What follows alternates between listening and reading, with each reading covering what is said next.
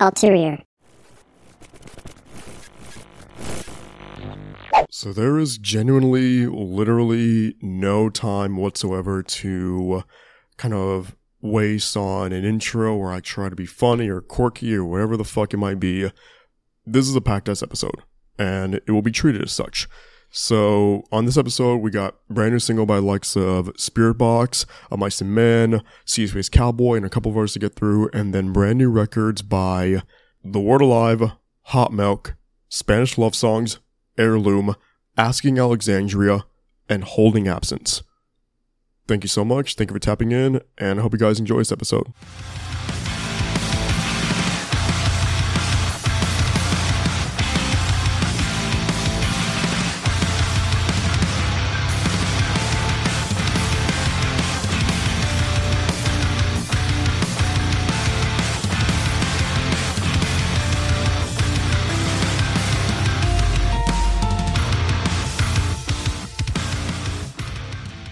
So then allow me to go ahead and move into the reviews pretty quickly for the episode. The first one up is the new single by Spiritbox called Jaded.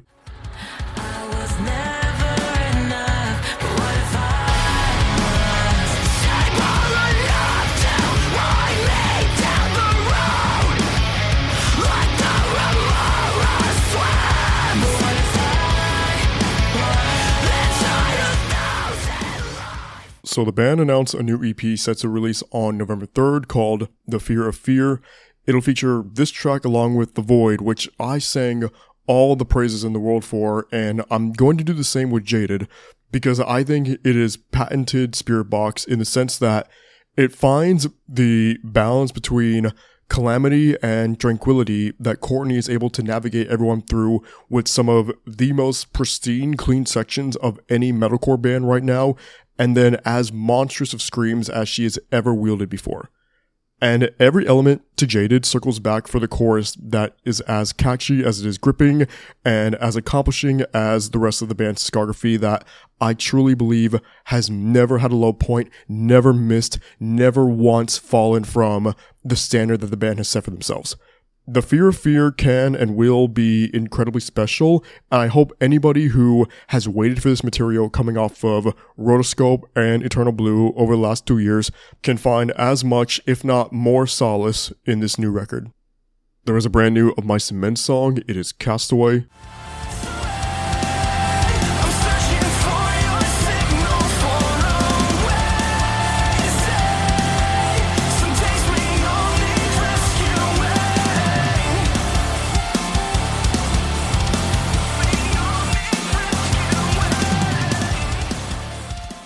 This is the second single released so far for the album Tether, which is dropping on October 6th. And for as much as I enjoyed the first single, which was Warpaint, I think I like Castaway just a bit more, and that's because of the fluid range that Aaron Pauley is able to showcase in his vocals, as the rest of the band provides this perfect backing track that leads into this chorus that is among the most captivating and just overall best I think I've ever heard from Of Mice and Men. There's a lot to love about this track from its progression to its production and then everything in between, which is what generates this massive level of excitement on my end so far for Tether. And I am just happy to be able to say this about a band who has been as important to me since my formative years as Of Mice and Men. Sea Space Cowboy released a brand new single called Chewing the Scenery.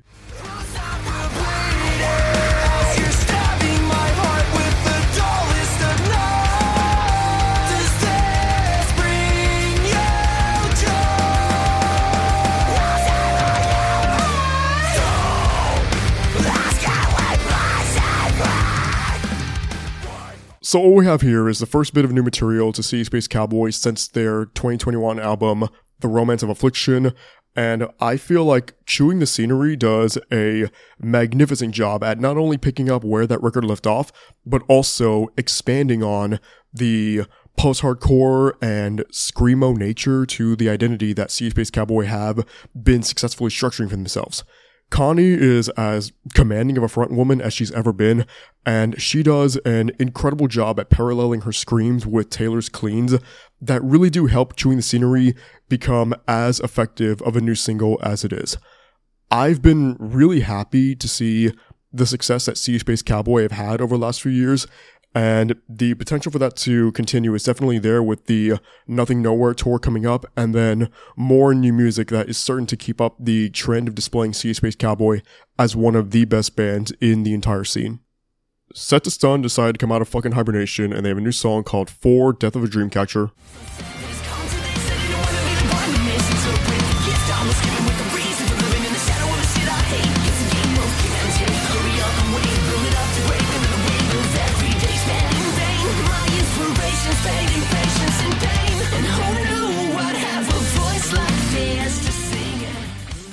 Set to Stun is a bit of a weird one. I I feel like they've been around for what feels like a while, yet they don't really have much material out there. Uh, they might be at like, I don't know, three songs in the last five years, something of that number.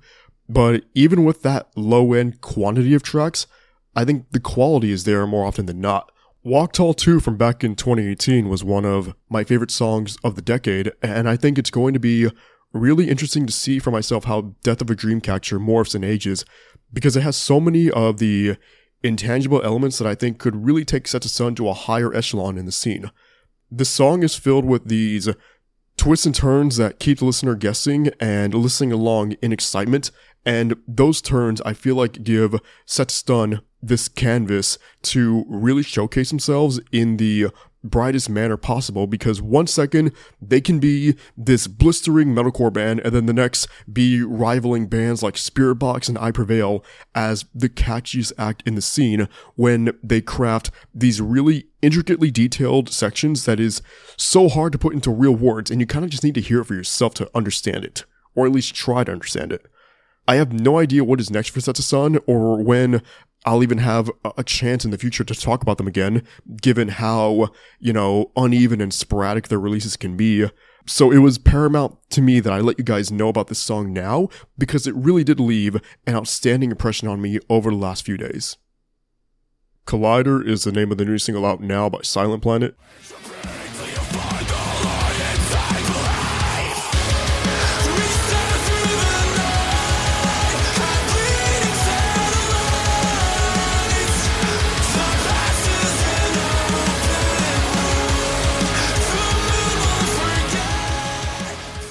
Collider did come with the announcement of Silent Planet's new album, Super Bloom, which is releasing on November 3rd.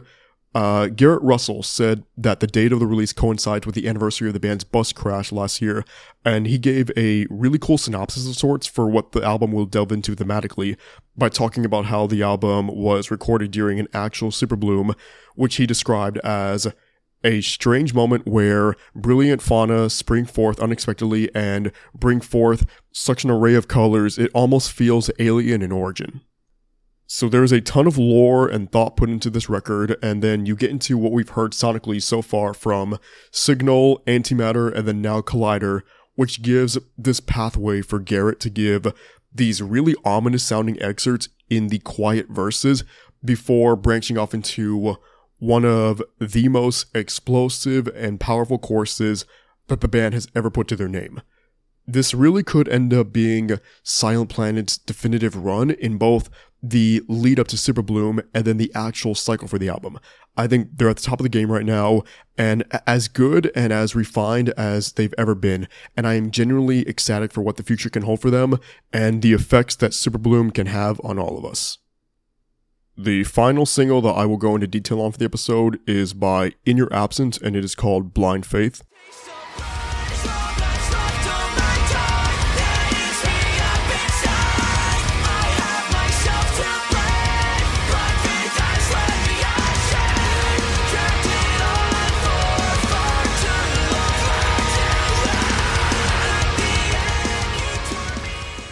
This is a new project with their debut single, and I really do believe that there is a lot of substance here that you guys can sink your teeth into and thoroughly enjoy. In Your Absence has members who have previously been part of Lost and Separation, Pride in Pieces, and The White Noise. Uh, Jesse, the vocalist of the band, also mentioned involvement in this song from Matt Dirks, who is the front of house engineer for Bad Omens. And essentially combining all of those elements and minds made for one of the most impressive and outstanding debut singles I think I've ever heard in the scene. There is a commanding energy right from the intro that carried over to the verses, and then subsequently the chorus that has this massive feel to its production and atmosphere and just the overall vibrancy that it gives off. I am honestly in awe of how much I adore this song, and I think you guys will feel that as well should you give In Your Absence and Blind Faith a chance to win you over. These were the remaining singles from two weeks ago now that I gave either a 4 or a 5 to in the reviews on social media. Like Candles by Asleep at the Helm, Dead Weight by Bad Love, Doubt Me by Beartooth, Death Can Wait by Being as an Ocean, Dead Zone by Blind Channel, Death's Forgotten Children by Carnifex featuring Tom Barber from Chelsea Grin, Halfway by Chastity, 702 by Sharia Moore, Hypertrophy by Citizen, Deadlands by Dethrone the Corrupted, Afterwards by Father Son, Spacer's Choice by Free Throw, Really Hate by Go for Gold, Heaven Shall Burn by Imminence, Old Wounds by LS Dunes, Summer by Lightwave, 5050 by Marin, Under the Gun by Mouth for War, Flambe by Notions featuring Shared, Make It Out Alive by ONE OK ROCK, You Took Everything by Our Last Goodbye, You and I by Paloma featuring Michael Swank, Overflow by Polaris, A New Chapter by Sable Hills, Altar of Guilt by Serration featuring David Blom, Fall from Grace by Sync With Me, Moonlight Euphoria by Sunsleep, Help Is on the Way, which is a Rise Against cover by Telltale, Inside My Walls by Termina, Wake Waco Jesus by the Callous Cowboys, Diamond Eyes by Unity TX, Red by What Was Me, and Hum by Year Over Year. One song got a 2 out of 5, and it was Killing Me by Blind Equation. I kind of get it with Blind Equation, like the whole 8 bit sound, and I really wish I liked it because that sounds really cool in theory, but then in practice and in delivery and all that shit, it just doesn't work for me. It doesn't hit. It, it kind of sounds like strange and forced in a lot of ways. Um, they do have an album out soon, and I imagine that I'll go ahead and review it just because I've already talked about the singles up to now. So you know, might as well just look at the the full length. But yeah, I, I really, really don't get it, and I I wish I did. Really, really wish I did. So those were all the singles. It was a lot of them, and now there are a lot more albums to get through. So I'm gonna try to do this in a quick, efficient, timely, but still acceptable manner. So the first one up is the brand new album by The Word Alive. It is Hard Reset.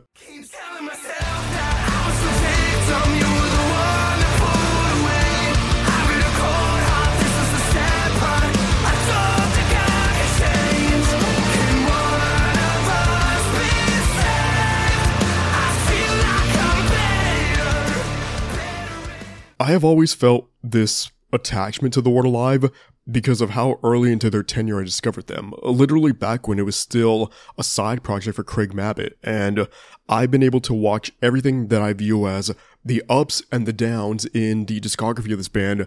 And through all of that, I think they've been able to maintain this identity and credibility that makes their longevity in the scene possible. I had a substantial level of intrigue during the singles rollout for Hard Reset because with each single, whether it was New Reality or Slow Burn or anything else they put out, I felt like I was hearing The Word Alive at potentially the highest level they have ever operated at. And upon hearing the remainder of Hard Reset, I am inclined to believe that this is still the case. I do consider this to be my favorite album by The Word Alive, and that's even after completely adoring what they did on Monomania three years ago. One of the immediate elements to Hard Reset that will stand out to his listeners will be the feature spots, and not just because of the quantity of them, but also the sheer quality. Fade Away manages to take what Craig Mabbitt excels at in his screams and works him effortlessly into the spacing of that track, just like how the execution of a new empty feels like it could be a Normandie song, the way that Philip Strand lays his vocals over this really clean and savvy sounding bass line. And among all of these features, I do believe that the standout is One of Us, which features Noah Sebastian from Bad Omens, because of just how well his soft spoken delivery is integrated into his verse, and then the commanding nature of his voice soars in the second chorus. There are so many other highlights on the record, namely, in my opinion, Invisible Army, which has one of the most infectious and singable choruses on the entire album, and probably the discography of The Word Alive as a whole, if I really think about it. I said earlier that I've been able to watch the ups and downs of this band's tenure, and I am not sure if I've ever seen them achieve ups of this caliber before. Hard Reset is, in my mind, the best that The Word Alive have ever sounded, and I am beyond thrilled that they managed to pull me in again like this. Hot Milk have their debut album out now. It is a call to the void.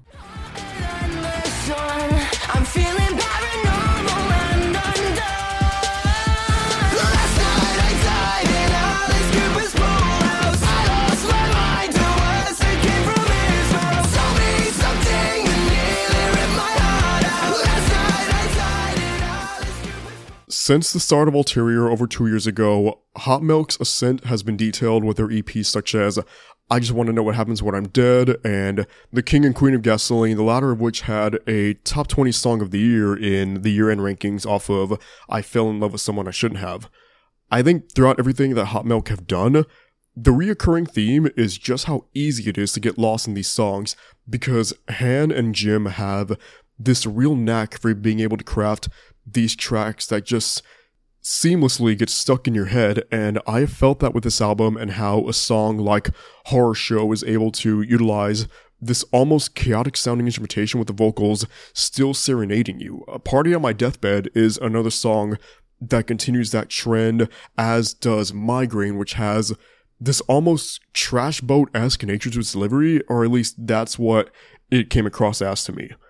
As of right now, my favorite song on the record is Alice Cooper's Pool House, and I'm not sure if that's because it's the track that reminds me most of the prior songs from the band that I was able to really gravitate towards, but regardless, I just feel like that song has this undeniable rhythm and energy to it that I sometimes think I have lost within the pop punk genre. So it's really cool to get to hear a song like Alice Cooper's Pool House and understand that Hot Milk can still easily satisfy that area of interest that I will always have an affinity for when a band like Hot Milk is doing it that well.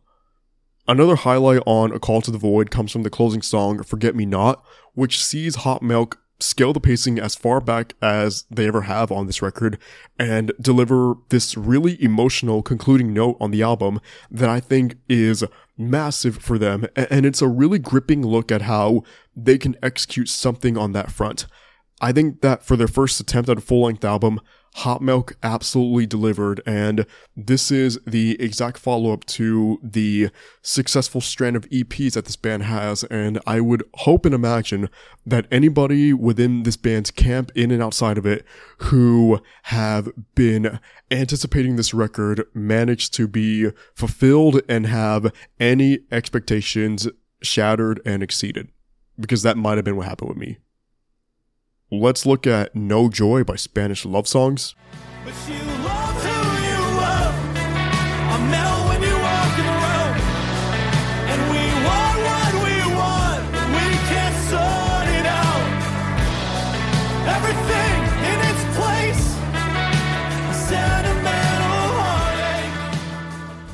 Emo Paradise is essentially what I feel when listening to not only this record, but just Spanish love songs altogether. I know that 2020's Brave Faces Everyone was a huge album for a lot of people who enjoy diving into this sector of the scene, and I really do believe that No Joy is as appropriate of a follow up as Spanish love songs could have possibly put out just from the tracks that appear early on in the album, there is that sense of emotional weight pulling you into the project off of songs like Lifers and Pendulum, which do an incredible job at mixing Dylan's really unique, melancholic delivery with this instrumentation that manages to be brooding and joyful, strangely at least, at the same time. It's a really cool sound that No Joy is grounded in that is a bit hard to really decipher and put into words for you guys. But I think that is where a lot of the charm that I sense within this project stems from. It is alien in a way while being familiar because I can listen to No Joy and pull out influences like The Wonder Years or Touché Amoré, but ultimately everything happening here is still solely Spanish love songs in a lot of ways. And I feel like no matter how exactly Spanish love songs decided to go about telling these deathly feeling stories, whether it's as slow and ominous like it is on Middle of the Nine, Mutable, and Exit Bags, or something that acts as a masked, uplifting sounding song like Cleanup Crew, there is something here for everyone who wants that emo fix that comes in this neatly but still roughly produced package that I think has the potential to get over with Spanish Love Songs audience as effectively as Brave Faces Everyone did. Heirloom have a new album out now. It is Romanticize.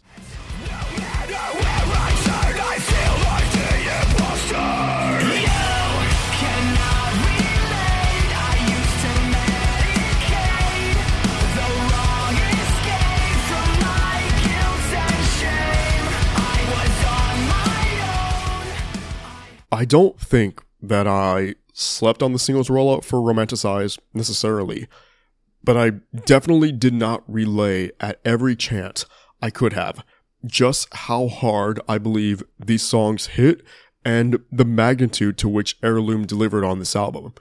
Right from the opening song, We Are Not the Same, there is both a sense of nostalgia to a prior time for metalcore in the early 2010s, and also this refined crisp in how Heirloom approached this album. And again, it's so noticeable here from the chorus and the way that it sounds.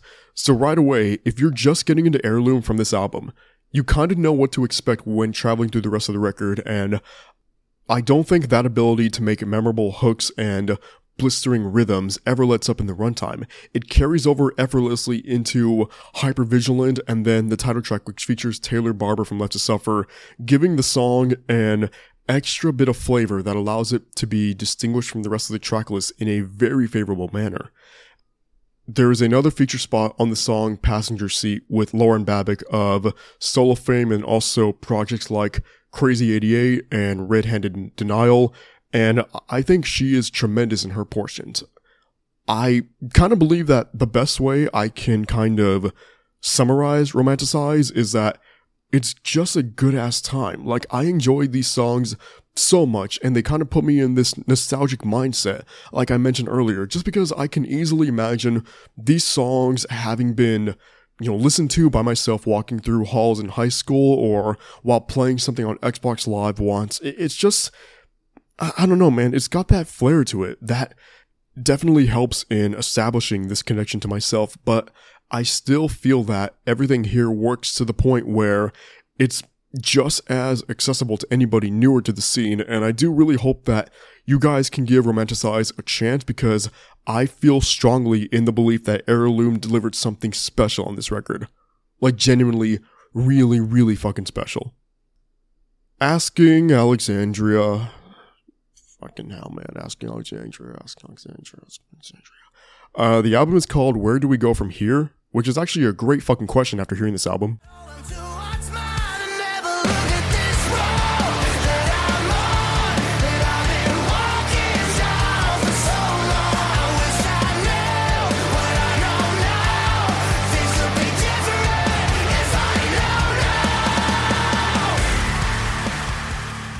Um,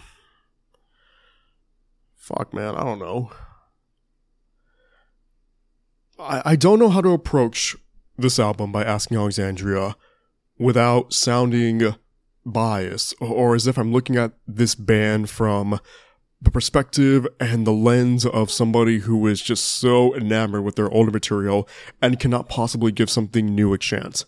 And that's really not the case. Like, you guys should know by this point that I am open to giving new sounds from bands a chance at every turn. As long as it sounds good, as long as it sounds authentic, as long as it sounds like the band themselves give a shit.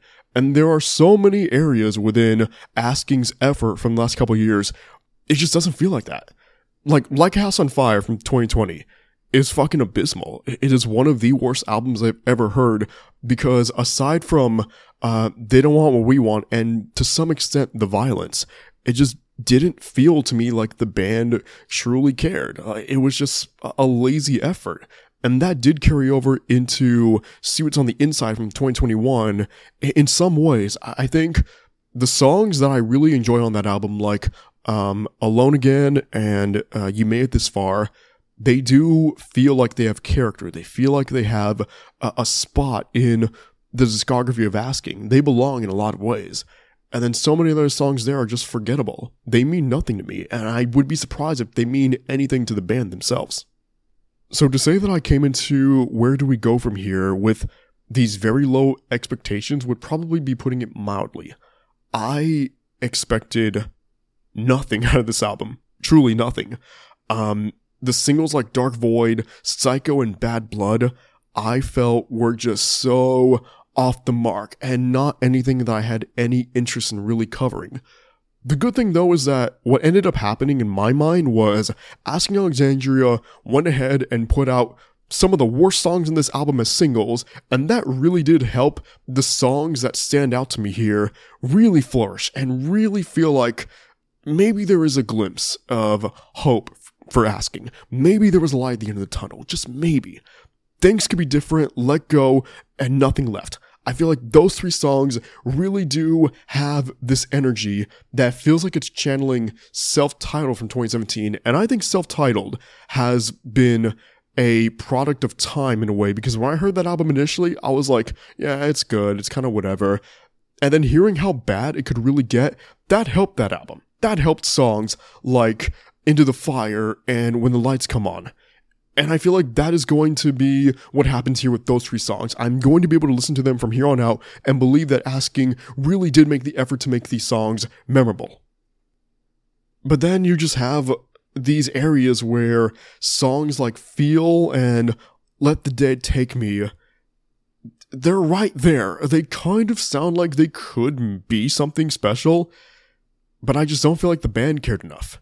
And that's kind of the recurring theme in this. I don't know if Asking Alexandria cares. And that's not good. Because then you get this lazy effort, this lazy output. Why is Kill It With Fire on this album?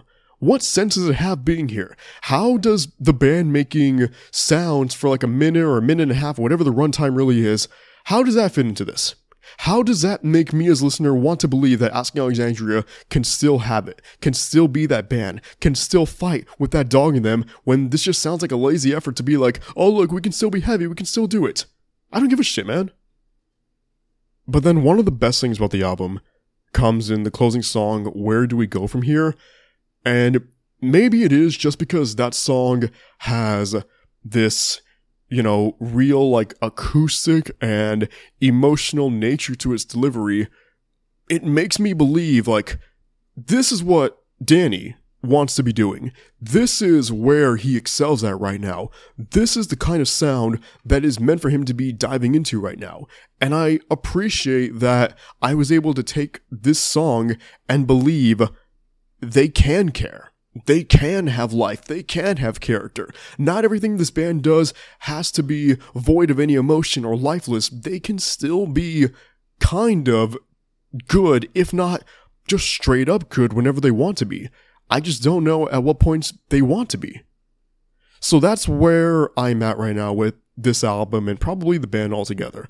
I don't know what kind of Asking Alexandria I'm going to get now. I don't know if I'm going to get the lazy effort that I've seen recently or if I'm going to get glimpses of hope like I did here. But ultimately, it's too inconsistent of a, a hit percentage for me to really feel like Asking Alexandria means something special the way that they used to. And I don't want this review to be clouded with like again, oh, you're too hung up on stand up and scream and reckless and relentless. Yeah, I probably am.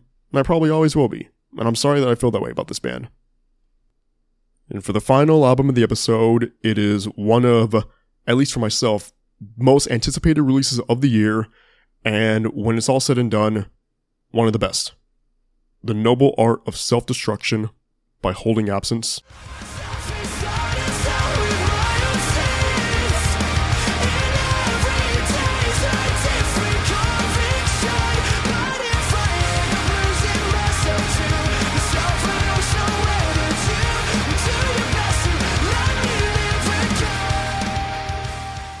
There will come a time at a later date where I can reiterate the importance that Holding Absence have in my life and the significance of their prior album, The Greatest Mistake of My Life, to one of the most tumultuous and uncertain time periods of my life. That attachment has made it to where I could follow the singles rollout for The Noble Art of Self Destruction and feel like I was witnessing history in a way that I hardly ever have before. Holding Absence proved over the course of the last few months that they're not only one of the greatest bands of this generation, but the case can be expanded to the totality of time, and whether they're one of the greatest bands to ever exist, regardless of eras, is up for debate, and I would be on the side affirming that they are. What I want to say immediately for this record is the singles rollout. Perfect. Phenomenal. Next level. Quintessential. Every choice that was made for the singles throughout A Crooked Melody, False Dawn, Honeymoon, and Scissors each made all of the sense in the world to let listeners know what territory this record would be venturing into. You were treated to the cutting emotional nature of holding absence with this newfound hint of post-hardcore that they've laced throughout nearly every song in the tracklist. I think it's been a minute since I have been as captivated by an opener and closer combo the way that I am with Head Prison Blues and The Angel in the Marble. Head Prison Blues has this undeniable energy that is so infectious and gets you in the exact frame of mind that you need to be in to experience and enjoy the noble art of self destruction. And then after every somber twist and turn the record takes, which stops along the way, like Death Nonetheless, which has a very sort of like static dress or SeeYouSpaceCowboy feel to its instrumental progression, or Liminal, which does mirror some of the energy that I mentioned with Head Prison Blues.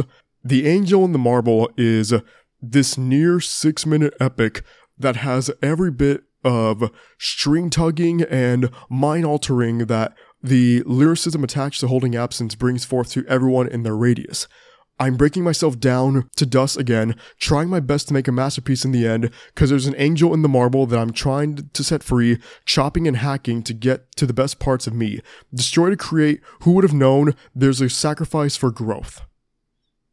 And as I would do for every single Holding Absence release up to now, I want to give the highest of praise possible to the performance of Lucas Woodland on vocals because I feel like it's pretty clear in his delivery and cadence on every song here the comfortability that Lucas has found with his own voice to be able to try new things and further accentuate what it is that he is great at. Lucas is the bridge that brings every piece of the noble art of self-destruction together, and his voice is the perfect narration for this daunting tale that you cannot pull yourself away from.